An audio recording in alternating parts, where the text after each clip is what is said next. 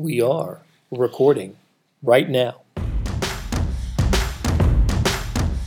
Welcome to SportsBeat KC, the Kansas City Stars daily sports podcast, sponsored by Big O Tires. It's Friday, October 11th, and I'm your host, Blair Kerkhoff. College Football Friday is here. Mizzou returns to SEC play against Ole Miss. And star columnist Vahe Gregorian stops by to talk about the Tigers. He surprised me with a stat. Kansas State and Kansas do not play this weekend, but it's not a bye week for Kellis Robinett and Jesse Newell. They join us to talk Wildcats and Jayhawks. AKU has a new offensive coordinator, by the way. We talk about that with Jesse. Later, Sporting Kansas City season is over, earlier than expected given the expectations entering this season. Sam McDowell, who covered Sporting for most of the year, stopped by the studio to discuss what went wrong, what went right, but mostly wrong for Sporting KC this season. Vahe Gregorian, star columnist, was at Columbia earlier this week uh, for a column that I really enjoyed. And we're recording this on Wednesday afternoon, even though it's Friday. We're recording this on Wednesday afternoon. And Vahe, you came up with a stat before we came into the podcast studio that made me stop in my tracks because I, I had to think about it for a second and said, gosh darn, you're right. That over the last 25 games, Missouri is 18 and 7. You know, outside of the usual suspects, Alabama, you know, Clemson, Oklahoma, Ohio State, I, I imagine there aren't 20 teams in the country that are 18 and 7 over the last 25 games dating to last year and, and maybe what 25 we're looking at the pre- previous two years. As ever your imagination is fertile and on target. Um, the record of 18 and 7 in the last 25 games is fourth best among SEC schools, Huh? And I believe, uh, yeah, there it is, ninth best among Power Five schools. how about that So that's pretty good. That's very good. And I don't think that there is a perception that it's been that good for Missouri for a few reasons, right? The success in 2018 came in the second half of the year after some real gut wrenching losses. I never can forget the Kentucky game. And then, of course, this year's season opener uh, against Wyoming, which was such a disappointing loss. But Tigers haven't lost since then. They play Ole Miss Saturday night, 6 o'clock. SEC game number two, right? They already beat South Carolina at home, and Ole Miss is the second SEC opponent. They've wrapped up non-conference games. Missouri got some bad news this week, though. With uh, uh, wasn't this week? They got it last Saturday in the Troy game with uh, with the loss of Cale Garrett. What a what a terrible loss for the Tigers. It, it is a terrible loss, and it is that rare guy that is maybe spiritual is the wrong word, but, but some kind of emotional leader and, you know, the voice of the defense, and who happens to lead the SEC in tackling and, and uh, the nation in defensive touchdowns with yeah, three. yeah, it won in each of the last three games. which is remarkable and, and ties into another really remarkable stat. The last four games, Missouri's defense has scored 35 points. Opposing offenses have scored 31. Missouri's defense has outscored the opposition 35 to 31 since the Wyoming game. Yeah, so this is what we expected when Barry Odom became the head coach. A little bit of that. That's exactly right. And look, we'll see the proof as we go, right?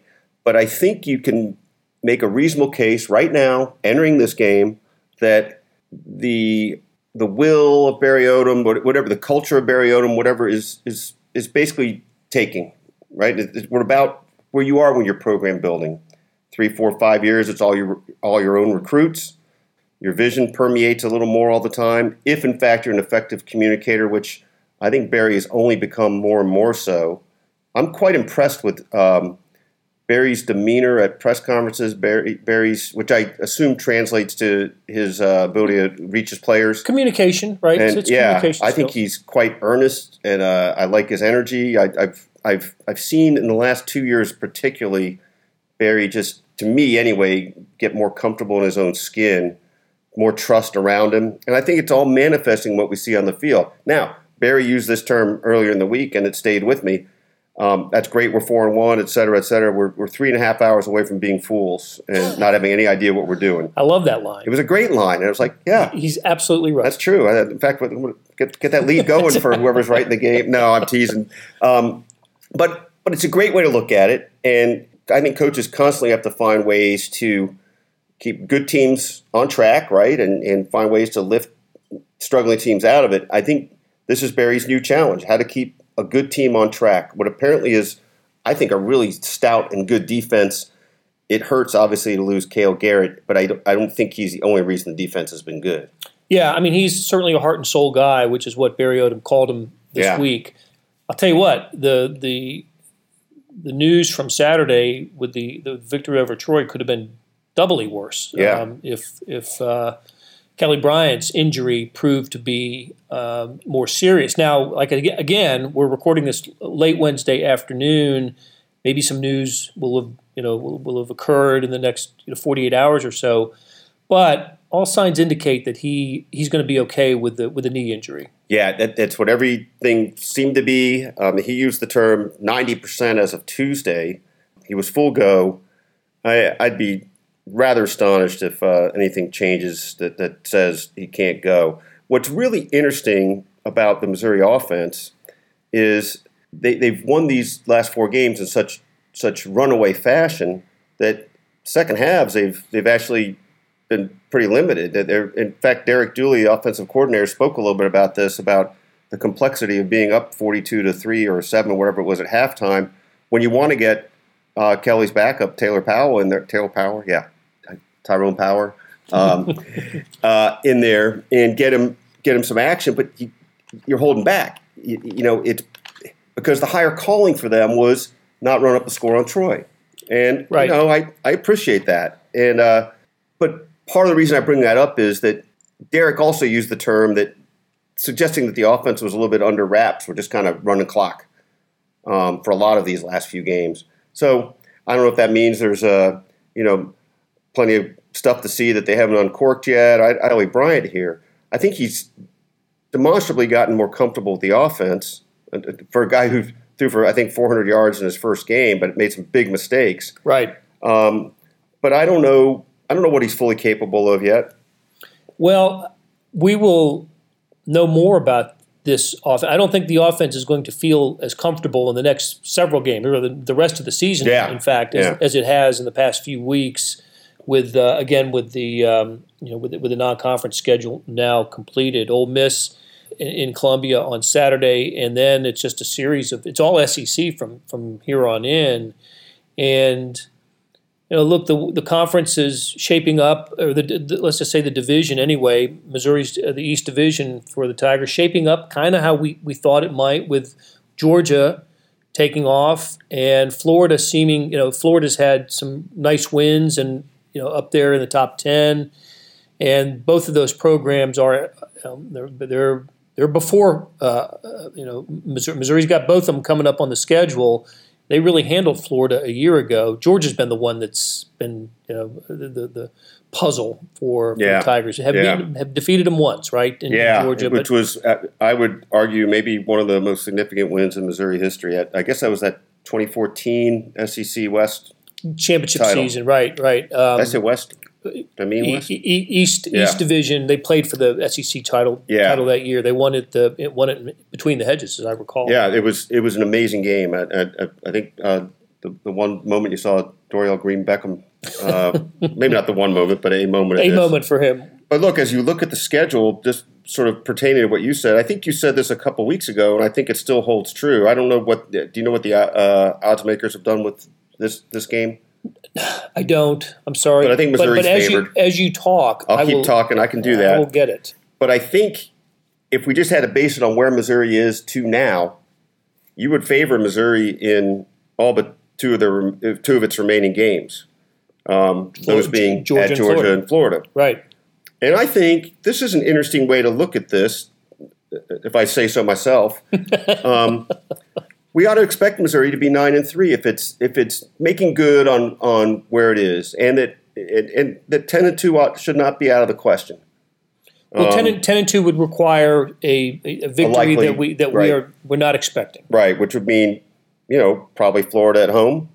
I, I suppose at Georgia is the least likely, but I I I'd sure like to see Missouri go into that game on a riding a whatever it would be a six seven game winning streak, and uh, playing to capacity. I I I, I think that'd be an awfully enticing game. Twelve point favorite. The Tigers are Twelve point favorite, which I think is a little high. Might be, um, especially if there's a if, if, there's a little hobble to Kelly Bryant. Yeah, and Barry Barry Odom used this number earlier in the week. I've not had a chance to independently verify it, but he said that uh, Ole Miss is running for 310 yards a game in SEC play. Okay, that seems like some pretty serious yards per game in SEC play. And interestingly enough, they're only averaging 234 overall. So maybe we don't have their non-conference thing in front of us. At least I don't, but you the guru. Again, again, you so quickly able to you, to cue you up for these things, meaning I'm making up for my lack of preparation. But luckily, you're here, Blair. That's I find that I find that kind of incredible, actually. Uh, so let's. Yeah, it it. So it does seem incredible. So we're calling it, up. Well, they, this can't be right. In SEC play, they they played Alabama and, and, Vanderbilt, Arkansas early on, so they are um, yeah three and three overall, and uh, two and one in SEC play. Obviously, losing to Alabama. I don't know. Maybe I, am not going to, you know, I'm not going to distrust Barry on this. Barry did not do what Bill Self likes to do, which is give us the exact number and then say you might want to check then on hedge his bet. I thought, yeah, but but I think I think Barry said it with a certain conviction. But I am I apologize to you and to our uh, podcast listeners for not having had a chance to look that up directly before. Please let us know. Well, I suspect sometime in the next couple weeks we'll know about Missouri's bowl uh, ban situation. Yeah. The NCAA will know if the appeal has um, you know has is accepted or not.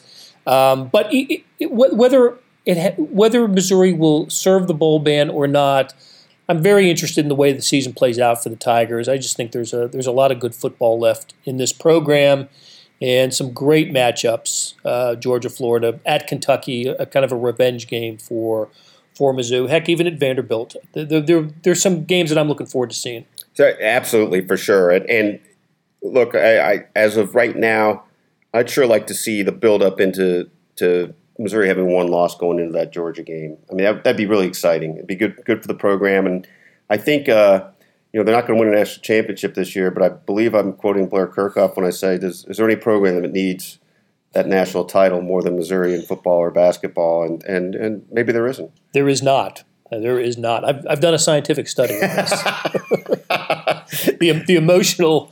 Uh, the emotional wherewithal of a fan base, and I think Missouri needs it as much as any any fan base in the country. Well, it, it's on my mind here in the 75th anniversary of Norm Stewart twirling the 13 hitter in the College World Series uh, to 19, help the Tigers. 1954. Yeah, beat Rollins College, I think, in the in the uh, title game. One of two NCAA championships for Missouri athletics. The other, the inaugural in the inaugural NCAA indoor track championship. So time for more. It is time for more for Mizzou.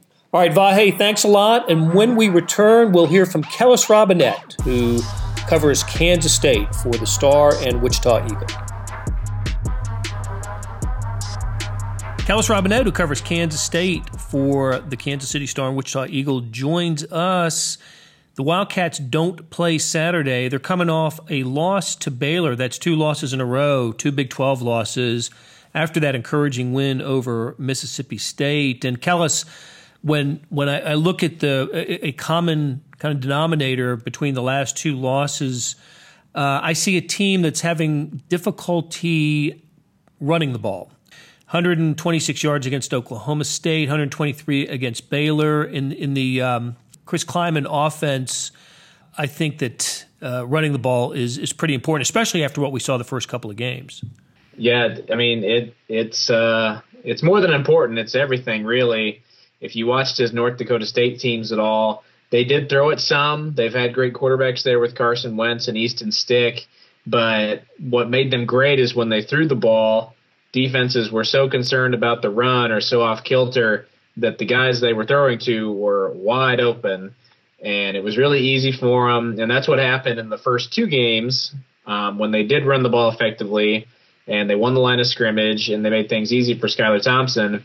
He looked great, was completing around 70% of his passes. Pro Football Focus had him as the top graded quarterback in all college football. And then all of a sudden, they go into Big 12 play and they see these weird 3-3-5 defenses and things just aren't clicking the same way.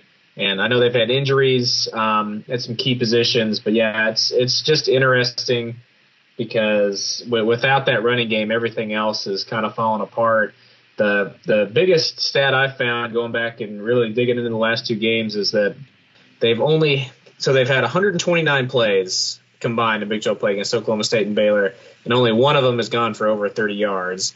It was a uh, a pass to Sammy Wheeler for 39 yards against Oklahoma State. Other than that, it's all been 29 and under. They've only been averaging 4.5 yards a play. And if other teams aren't going to respect the play action pass, um, and they're blowing up the run. Kansas State's not going to get a whole lot going. So that's the main thing they need to fix moving forward, I think. Hey, when I hear 129 plays, I also think of, you know, that that that's not uh, that's not what you want offensively either. Not not in the Big 12, 65 you know plays per game, unless you're trying to con- control the clock and and and, uh, and, and, and it, you know kind of shorten games. So look, Kansas State under Bill Snyder and and under Klieman now not not a typical you know no huddle breakneck speed offense, but there just needs to be more production here. I mean, not just the not just the rushing yards. I mean, we're talking about total of what um, you know 25 points in each of the last two games. Just not going to get it done in this conference. No, it really isn't. And the defense has actually played okay. I mean, you can certainly always ask for more. They've had at times when they've missed tackles and they had some their cornerbacks took some some bad angles and bit on some stuff last week that wasn't great. But at the same time, you hold Oklahoma State to 26 points on the road. Boy, you think that's got to give you you a great chance to win, and they only scored 13. Uh, Baylor hold them to 31 most times. Most of the time, you think okay, that should be enough to keep the offense in the game. But both times, Kansas State didn't come really all that close at all. So I mean, I, I, know Chris Klieman and those guys will point to the defense just as much as the offense, but from where I'm sitting, they've got to be they got to find ways to be more effective on offense. That's that's the the big thing I've found in, in this conference. I as much as teams are starting to come around and play a little bit more defense, you got to put up a, at least 30 a game, and they're just not all that close right now. Okay, hey, let's switch gears quickly. It's the we're at the doorstep of of basketball season. Teams have started practicing and, and, media days are upon us. I know Kansas State's is next week, and then the Big 12's is the week after that. But there's an opportunity to make some uh, some news before media days in the in the recruiting world. There's a there's a prospect out of uh, out of St. Louis, uh, Davion Bradford. I hope I'm pronouncing his first name right. Who has got Kansas State listed as a finalist. Interestingly enough, Missouri is also on that list of, of finalists. It might come down to those two schools. What do you know about Davion Bradford, and uh, what kind of what kind of get would this be if Kansas State or Missouri was able to land him? Well, both teams would love to have him. He's a uh, center out of St. Louis, like you said, seven feet tall. He plays for MoKan Elite, the AAU team in Kansas City that is really, really good. Um, so both teams would absolutely love to have this guy. He's got 17 offers: Arizona State, Illinois, Iowa, Nebraska, Oklahoma, Oklahoma State. They're all involved. So, I mean, this is a honestly the type of player that neither one of those schools have gotten really all that often. They've got rivals has him as the number 18 ranked player in the country. He visited both Kansas State and Missouri. Uh, there are a handful of schools involved, but I think it's going to come down to those two. And specifically, if Kansas State could get him, then Bruce Weber could really, you know, drink a beverage of his choice on sign on early signing day because he would have done – I don't think there's even a probably about it. the best job recruiting that he, he's done since he got at Kansas State. He's got three three players lined up right now um, for this class, all of which are top 150 rivals players. Two are four star guys, and another is a three star guy. And uh, interestingly, the the three star player Luke Kasubke is uh, also from St. Louis. He plays on the same AAU team as Davion Bradford, so that would be you know a great one two punch right there. And the only thing they're really lacking right now is a big man. Um, they've got Nigel Pack and uh, Selton Miguel, who are both uh, guards and wing guys. That's got the makings of you know his best class, but if you could add a big man to it, it's a slam dunk. So definitely keep an eye on that. He's announcing at five o'clock on Friday. Hey, and so St. Louis has had a presence on the Kansas State roster under Weber, and not a coincidence that there is a Weber's a Midwestern guy, and he's and and and uh, assistant coaches know that part of the you know the Midwest well. So it wouldn't be a shock to land a St. Louis guy over Missouri, which by the way is just lost a St. Louis area guy in Caleb Love, who committed to, to North Carolina. uh, recently. So, you know, beating a Missouri, if it comes down to those two in Missouri's backyard, would not be an unusual circumstance. No, and Chris Lowery, uh, their associate head coach, has really been the ringleader in all those things. He's got good ties there, and he got Xavier Sneed out of St. Louis, Shania Williams out of St. Louis. If you go back uh, to their first recruiting class here with with Bruce Weber, DJ Johnson from St. Louis. So that's been actually one of their very best recruiting grounds. It seems like every year Chris Lowery's going out there making sure they've they've got good ties to all the players out there. And I guess what makes this you know a special deal is just that both him and uh, Luke Kasubke, the other guy I mentioned earlier, both they're from St. Louis, play for Kansas City AAU team. They got the whole state covered. All right, Kellis, thanks a lot. And when we return, Jesse Newell, who covers Kansas for the Star and Wichita Eagle, will join us and tell us about the Jayhawks' new offensive coordinator. Jesse Newell, covers KU for the Star and the Wichita Eagle, is with us. Jesse, even though the Jayhawks don't play this weekend, there is some news on the football front. KU's got a new offensive coordinator. I believe this is number three in the Les Miles era. they have played six games. Yeah, that is it is pretty crazy when you look at it like that. They started with Chip Lindsey, who came in and was very highly regarded, and then he left for the head coaching job at Troy. Understandable to take a head coaching job for sure. KU had no protection in his contract to have him leave, which I think that's fine too, probably just because if he is that in high regard and wants to go take that job, I, I don't see a major problem with that. Maybe you could have a little bit more protection, but KU didn't. They bring in after that Les Koenning, who uh, you know an old time offensive coordinator for Alabama A and M in the day, just didn't work out. It really seemed like he's catered a lot to Les Miles and his offense. We see a lot of the Les Miles um, toss sweeps in there, so it seemed like he was kind of a guy that was sort of getting strong armed by Les Miles in there. So six weeks in, uh, they change over to Brent Dearmon, who is an offensive analyst. He's a guy that was the head coach for NAIA's Bethel last season, and they led all of college football in scoring. And so listen, I know there's the easy jokes to be made about KU football and, and change. And, and listen, you know, David Beaty fired his offensive coordinator. All these things happen so quickly. But honestly, Blair, I mean, I got I, I got to be completely honest with you. This is a really good move, I think, for the Kansas program because when you talk about what has been the most successful for them this year against Boston College in that 48 point game. They ran a lot of run pass option plays. Brent Dearmon is sort of considered the guru of run pass option. A lot of those plays, Carter Stanley came out and said that they were put in the playbook by Brent Dearmon. And so he's a young, innovative mind. It seems like KU's best success has come with him uh, kind of pitching into the offense. And as long as Les Miles can sort of stay out of the way and let uh, a guy who does things that maybe he isn't as comfortable with in the offense, I think this could be a very positive development for the Jayhawks. Will we think that happen? Will, will happen? Will Les Miles allow him to do his thing? That's the million dollar question. And seriously, I mean, once KU beat Boston College, you sort of saw a higher ceiling for them because, like, hey, if they go to this, and not to mention Carter Stanley is a guy who ran the run pass option in high school, very comfortable with it. Every time we talk to him, he, he talks about those sorts of plays and, and how he likes doing them. After that, you thought, man, if KU can score 48 against Boston College on the road, what's the potential down the line? But what you saw the next three games, and actually KU brought a little bit of the RPO back um, the last game against Oklahoma. But the next two games were basically back to the old school I formation offense. And listen, is there a place for it? Maybe. You know, maybe you get to goal line setting and you can use it, or maybe there's a certain opponent where you just think, hey, this this really will work against them, and you use it a little bit at a time. But I, I think for this to work fully, Les Miles has to give up the fact that he is going to be considered this bright offensive mind and just be very content with being the CEO of the Kansas football program. And I know we talked about this a couple weeks ago, Blair, when, when KU beat Boston College. I mean, how much fun is that in the locker room? When, when you're celebrating that victory and these kids that haven't won, they did win. And you're getting calls from SI does a story on you and USA Today does a story on you. I mean, Bill Self always has a line when you win, the pie is big enough to go around. So if you're Les Miles, you got hired to be the CEO, to be the motivator, to be the recruiter, to be the face of the program, and then to take the credit when you win football games. So if it's not your offense, who cares if it's not your offense? If it's Brent Dearmon's offense, who cares if it's Brent Dearmon's offense? If it produces 48 points and produces victories and makes you seem like a smart coach,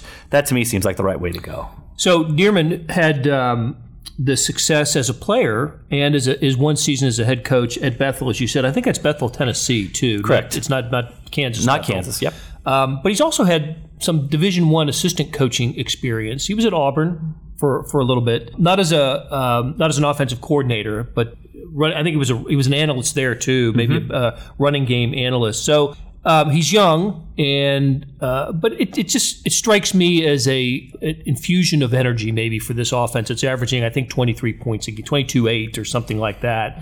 In the Big 12, you know, unless you're going to be a program that that plays a brand of offensive football that is just so alien that teams aren't opponents aren't ready for it.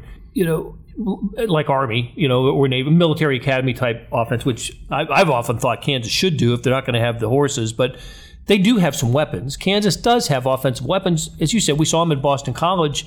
Get somebody in there who um, who has had proven success at running this type of offense. Yeah, it's it's sort of fascinating on a lot of levels. I know Les Miles mentioned specifically the recruiting part of this. You know, mm. uh, obviously he's in. Les Miles is into what helps them get recruits, and to have a guy sort of the antithesis of Les Koenning. I mean, Les Koenning, 60 years old, has right. been around the block. I mean, sort many, of many jobs. Yes, sort of let Les Miles kind of do what he wanted to do, and then you've got um, on the very opposite end, Brent Dearmon, who, hey, this is the flashy offense. And if you go on Twitter, like once he was announced the guy, I mean, he has people all over who love him. He's the guy that will go on podcasts and will, if a coach emails him about what to do on this particular RPO play, he'll email them back. And uh, he has two different books on the RPO. I mean, just very well respected. I've had a few brief conversations with him. I mean, just seems like a genuinely guy, a, a guy that you want to talk with, that, that seems open, um, that you like being around, that sort of thing. And as an analyst, you can't technically be an on field coach for Kansas. So to get him out there with guys like Carter Stanley and the rest of the offense, I think that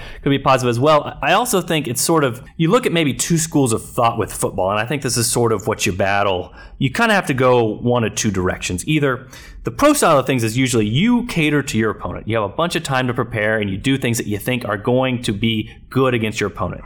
Or you kind of go the Mike Leach style, which is, hey, we are just going to practice this thing that we do so well we, we can call the play out across to the other team, but we're just going to out execute you. And then with the RPO, you have the added element, which is, hey, if this linebacker is a half step in the wrong spot, or if this guy does tries to do his job and the safety's job instead of just his job, we're going to pick that apart because that is what is ingrained in the offense. So, kind of if you look at this from a big picture perspective, Brent Dearmon sort of has that second mindset, which is like, we can call out the play across, but there's so many different options with this. It makes it very difficult on an opponent to counter that. And then also, KU, if you have enough repetition with that, and that's what you're going to do, you're going to try to out execute your opponent and just know better what you're going to do, then they can counteract it. So I think for Kansas, this can be a big shift once again, if Les Miles allowed to be a big, a big, shift. So we saw one game really where Kansas um, kind of turned the reins over of the RPO, and, and, they had great success with it. They did a little bit more against Oklahoma. This might not be perfect. Obviously, the first game they're going to have with the new offense is at Texas, so that might not go well because any offense might not go well right. at Texas. But you mentioned it, Blair. I mean, Andrew Parchment, uh, Daylon Charlot.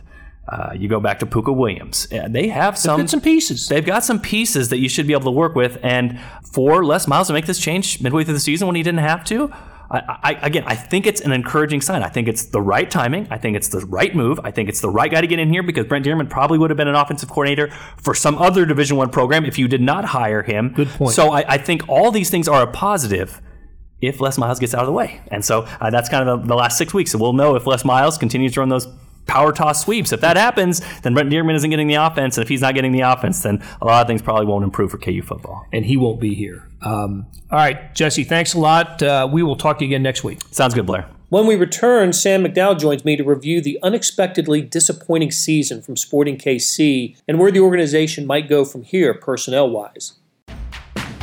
When it comes to saving big on tires, do the math at Big O Tires. Start by saving $100 instantly on sets of four Big O brand tires with paid installation purchase. Then receive an additional $50 by mail in rebate on qualifying purchases using your Big O Tires credit card. Add it all up, and you can save as much as $150. The tires you need, the savings you want. Only at Big O Tires, the team you trust. Hurry, sale ends October 13th. For the location nearest you, go to bigotires.com. Hey, it's Blair. Hey, we have a special subscription offer for SportsBeat KC listeners unlimited digital access to the Kansas City Stars award winning sports coverage. Sign up now for one year of Sports Pass for access to all the sports news, features, and columns we have to offer. And it's only $30. That's a 40% savings off our regular rate. For your convenience, your subscription will automatically renew after the initial term at 50 bucks unless you tell us to cancel A lot of subscription services won't tell you that, they'll just sneak it on there. We just told you. Your subscription helps support the sports coverage of kansascity.com and the Kansas City Star. Please visit kansascity.com slash sportsbeatkc offer to get this special offer. And as always, thanks for listening. Sam McDowell is here. Sam covers the Chiefs now, but spent most of the season and most of the last few years covering Sporting Kansas City. So, who better to talk about SKC and wrap up their season than Sam McDowell? Sam, any other time in the last decade, if we're wrapping up Sporting Kansas City season, we're talking about either you know a cup victory or a playoff loss, and, and not doing it in early October. and we're not doing it the first week in October. You're absolutely right which uh, which says something about Sporting Kansas City season. Let me just quickly run down the final numbers. They finished 10, 16, and 8, 11th in the West. First time they didn't qualify for the playoffs since, I believe, 2010. So it has been a great decade. Yeah, eight straight years. Yeah, great decade for Sporting Kansas City. The most consistent winner on the professional Major League Kansas City sporting scene, but not this year for Sporting Kansas City. Let's let's briefly touch on what went wrong for SKC, and then and, and then we'll get into what what we're going to see different next year. What went wrong for Sporting Kansas City this year? To me, I, st- I still trace back to a series that you and I have talked about before, which is that that Champions League series. I don't because for the first month of this season, this team actually looked capable of doing everything that they had done last year. Which last year they were within one half of uh, one half shy of going to MLS Cup. I mean, they had Portland beat on their home field and, uh, and ended up giving that up, obviously. But first month of the season, I thought they looked great. They played well in MLS play. They were cycling back and forth between that and Champions League, advanced further in Champions League than any other MLS team. Semifinals. Yeah, and then they just got absolutely clobbered in that Monterrey series. First on the road, and then at home, I, I, I thought that they shouldn't have stuck with their starters because they the, the, series was over. They five lo- nothing. They loss, lost right? five nothing on the road. That's an aggregate scoring in a two game series, and I think that they put the starters back out there to sort of rebuild some confidence. I, th- I, think Peter Vermes had already sensed that that game had done some damage to him. Tries to rebuild the confidence in the second leg. Instead, it doubles down the other way. And I thought you saw a team that never mentally recovered from that. Then you've got injuries factored in. Then you've got guys that don't have as good a season. You've got an aging core, and just all that t- together sort of formulated what, what you saw at the final product. You know, in hindsight, it's it's obviously because of the way the season unfolded you can say that it was a it was a bad idea. You know, so just being part of it and and and then reacting to it the way that they did in the moment. I loved it. I, am yeah. you know it was it was an opportunity for this organization and and the and the league the league as a whole that's an important aspect i mean I, I you know i haven't heard this directly but certainly the league wanted sporting kansas city as the last remaining team to put its best foot forward in in that Champions League competition. But I just I just think it doomed the rest of the season. They they had too much going on at once and just it's it's crazy the way that that schedule factors in in the first place that you're playing it so early in the year.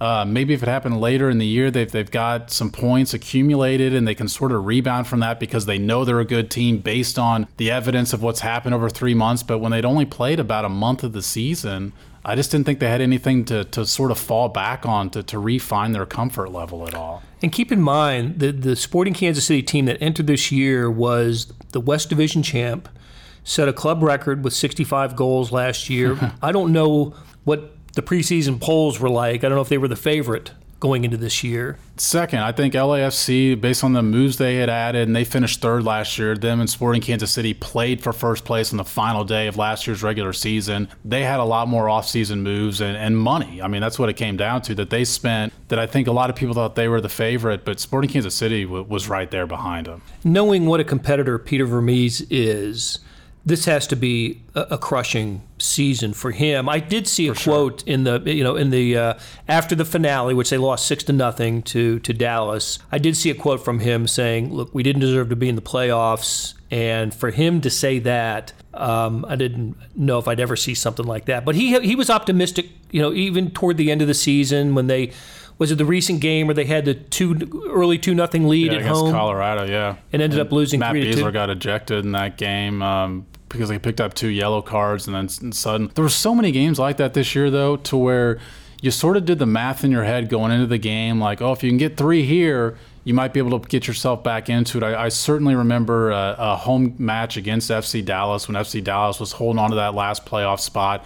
Think Sporting was maybe four or five points behind. Similar situation against Real Salt Lake, and I want to say late August. And then that Colorado match, you felt like you had to win them all at, at that point. But still, there, I thought there were three matches all on your home field to where you felt like if you get three points, you might feel like you, you're back in this thing, you got a chance. And just it was so bizarre the way all three of those unfolded. Salt Lake, they had a lead. Right. Uh, Dallas, I felt like they never showed up for a game that they should have been as motivated for as any they had all season. And that Colorado game, a, a bad Colorado team, you're up two goals and you get a player sent off. I mean, it was just sort of the the snowball effect on this team all, all year long. So they go into the last game. There's nothing on the line for, for Sporting. So four homegrown players in the lineup for Sporting in that final game. Interesting lineup yeah. call. Yeah. Um, I actually think that there was actually quite a bit on the line though, because, um, and I think it's something you and I will get to. I think a lot of guys were playing for jobs in that in that match, and I would be. I, I, obviously haven't talked to Peter since that match happened, but knowing him and like like you know him as well, I mean, I think that's going to affect the way he, he views some guys when their ex, as exit meetings happen this week. Let's talk about that. Let's let's talk about the prospective changes for Sporting Kansas City. Maybe in terms of a roster makeover, as dramatic as any that we've seen in the last decade since yeah, they've started this I, run. I think that's fair fair to predict. This team's gone through a lot of changes every offseason and relative to what you see in some other sports, I think, especially with the local teams here. But there's always been that core backbone of the team, the guys that you can sort of rattle off that, that have been here forever. Part of all four of their trophies that they've won with, with Matt Besler, Seth Sinovic, um, Roger Espinoza went left for a, for a couple years in Europe, but but he's I still consider him part of that core group. And then Graham Zusi, and in the, this later adaptation, you know, Tim Melia's been part of that.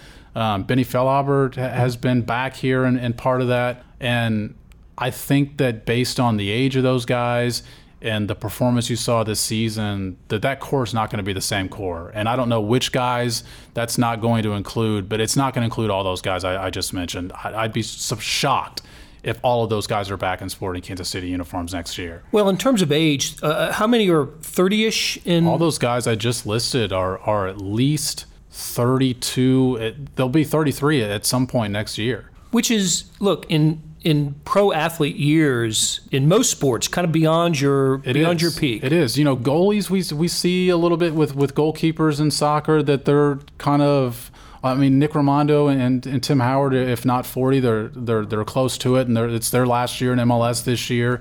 Um, so you can play deeper as as a goalkeeper, but where age comes into play in all sports is the speed. Mm-hmm and this is a sport where you need speed, and it's a it's a team that so glaringly lacked it all year long. Okay, so how about how about on the staff? What uh, any any prospective changes there? No, I mean talked to ownership uh, this week, and uh, the staff's going to be back. Now they did have a, a change midseason, and their fitness coach with Mateus Manuel, they moved on from him uh, as an interim guy. They they hired Joey Hedrick, and he's going to be he's going to be the full time guy. Uh, but Peter Vermes is, is going to get a shot at turning this around. And I mean, those of us who have covered other franchises in this town, I mean, this team's been blessed with Peter Vermes. He, he deserves a, a shot to, to turn this thing around. No, no doubt about it. No, no doubt. Even when Sporting Kansas City is winning, he is still their, their harshest critic. And I've always appreciated that about him, that yeah. he, he never satisfied. Uh, even when things are going well, he, there's always something to find to, to improve on. Yeah. And I've uh, and I think that's why he's been as successful as he has been. Yeah, um, I remember when uh, I, I kind of wrote maybe a little bit more expansive feature on him last year and talked to some of the assistant coaches about that. And, I should point out the assistant coaches are, are going to remain in place as well. But um, talked to, to Kerry Zavagnin, who played with Peter, and he, right. he's been on his staff ever since he's been here. And he, he told a story about how they had won U.S. Open Cup in Philadelphia, and – that was not their most recent one. So that would have been the 2015 U.S. Open Cup. And it was late September. And they're on the bus after the game. And of course, the, the players are kind of show, soaked in champagne. And first thing Peter says was about talking about their match coming up on Saturday, their MLS regular season right. match. The very first thing out of his mouth. And, um, it, it, you know, they, they kind of thought this is why you do it, though. This is what you should be enjoying. But he's just always, that's just the way he's built. He's always looking for the next thing. All right, so even though it was uh, something of a lost season for Sporting Kansas City. It was a season, and so let's let's think about who a team MVP might have been for, for Sporting Kansas City this year. Who who would you who, who would you identify? They had some highlights. They had some moments. I would I you know the the two guys that um, I, I think the one guy that that was really most consistent throughout the year was Felipe Gutierrez, partly because the sort of the cliche is your best ability is availability. And during that stretch when everybody was out, he was the one workhorse. And I did think he got into a moment where he was trying to do too much because he knew everybody that was out. He could sense the way the season was going, the tide of it, and was trying to flip that. Um, but he, he played he played well for him this year. To me, Johnny Russell should be absolutely part of this. Uh, the future, whoever is, is going to be around them, I, I still think he's your most dynamic weapon up to uh, in that sort of attacking three that you have there. But when we talked about who's not going to be back, I mean that that's something they have to address. Absolutely, is they're going to have to get a striker this next year because they had nobody on that roster who could consistently put easy chances away because Peter Vermes said this often, and you go back and watch the games, and it's accurate. They created chances this year. They should not have scored what was it, 16 fewer goals right. than they did last year. They didn't have a striker last year. They broke a club record with 65 goals last year. This year, they, I think 48, 49, whatever that number ended up, and it was because that that position just so much involved him in the attacking front, and they just didn't have a guy that could put away goals. Busio was fun to he yeah. was fun to watch and gave him a real burst of energy when he yeah, came out. and I, I, certainly wonder what the future holds for him, immediate future, because I think long term future, the it's it's hard to call it a consensus in any sport, but I think a lot of people think he's going to be a valuable player, whether it's here, whether they end up getting cash for him at some point and he plays elsewhere. I don't know, but I, I'm I am interested to see if they consider him a guy they can really rely on at 17 years old next year. I think he'll turn 18 and it's April or May or early in the year. But um, how early do they want to involve him and and sort of the, the backbone of the team? Right. Okay, Sam, good stuff. Appreciate you stopping by, and we will talk to you again soon. Thanks, Blair. That'll do it for another week of Sports Beat KC, sponsored by Big O Tires. They wanted to give a shout out to our listeners who have purchased subscriptions through the ad you hear during the podcast. You know, that 30 bucks a year ad. You're helping us support this podcast and the Stars sports coverage, and we greatly appreciate it. Thanks to Kathy Lou and Leah Becerra, who worked their producing magic this week from places other than Kansas City. Travel safe, you guys. If you're listening to us on Apple Podcasts, give us a rate and a good review. Check some of the stars, five of them. It helps. Hey, we'll be back next week to talk sports in Kansas City, starting with Monday's show reviewing the Chiefs game against the Houston Texans.